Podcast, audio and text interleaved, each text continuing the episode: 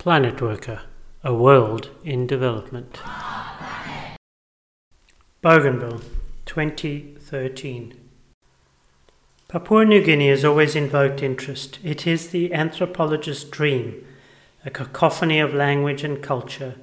What may be spoken in one valley is not understood in the next, and the macabre fascination with headhunting, tribes, and cannibalism still fuel the imagination. I'm excited to visit for the first time and not a little curious. Many visitors are surprised when arriving what is a thriving capital growing as a result of the resources boom.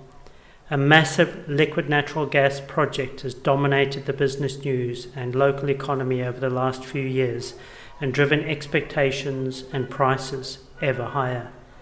Port Moresby is experiencing the benefits and curves that this can bring. We pass a new mall and half built stadium on the way through the city, and construction on each block seems the norm. Expats tell me life is getting easier, but also eye wateringly expensive. One told me a modest three bedroom apartment was costing his organization 10,000 US dollars a month in rent, payable a year in advance in cash.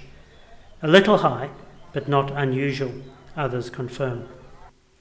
The narrative over the first couple of days is dominated by crime and violence. PNG has one of the highest rates of sexual and household violence in the world. By some accounts, over 60% of men have raped, and it is likely that the average Papuan girl will have forced sex before her 18th birthday. It is a horror story compounded by violent crime and intertribal conflict, and a revenge culture of payback.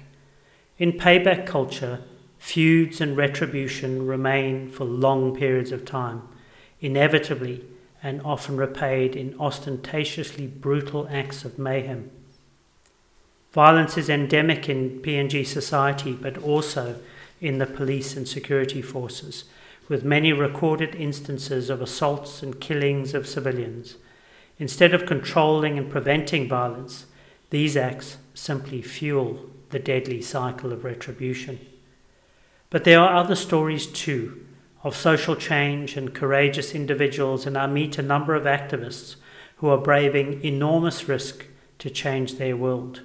Their passion and courage is invigorating and infectious and brings colour to the blandness of statistics, restricted mobility, and well guarded hotels. After a couple of days in the capital, a colleague and I head to Buka, the main town and alternate capital of the island province of Bougainville.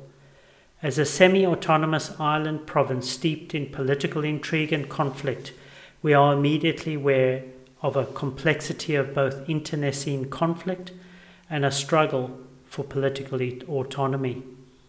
At first glance, it appears to be a classic case of colonial maladministration and resistance.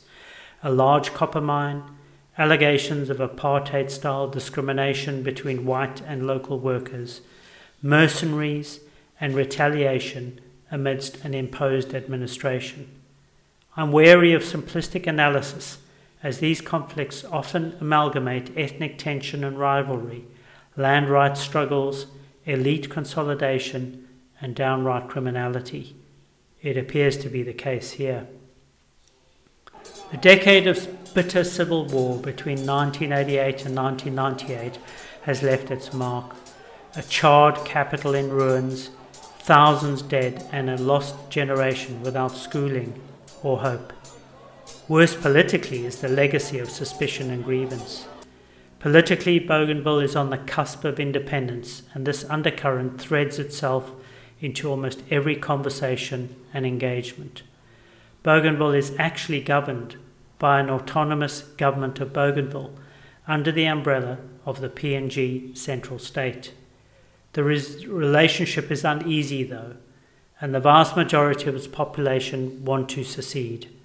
A referendum on independence looms, and the hopes and anxieties of all we meet are evident, depending on which side of the fence they're on. It's clear that sporadic attempts at reconciliation have not addressed this legacy. although optimism abounds amongst Bougainvilleans. Secession in Bougainville is based primarily upon a separate ethnic identity from the rest of Papua New Guinea. This is not peculiar in Papua New Guinea, where over 800 different languages are spoken and there remains little national identity. The idiosyncratic aspect of the Bougainvillean identity is its association with the Solomon Islands, and even until Papua New Guinean independence, there remained the possibility of a political union with this British protectorate. Geographically, the two are very close, and day trade and trips are common between its people.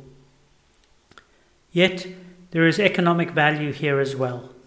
Bougainville is one of the world's largest copper deposits, although the incendiary legacy of Rio Tinto's Panguna mine makes this a very touchy subject. Marine resources are vast.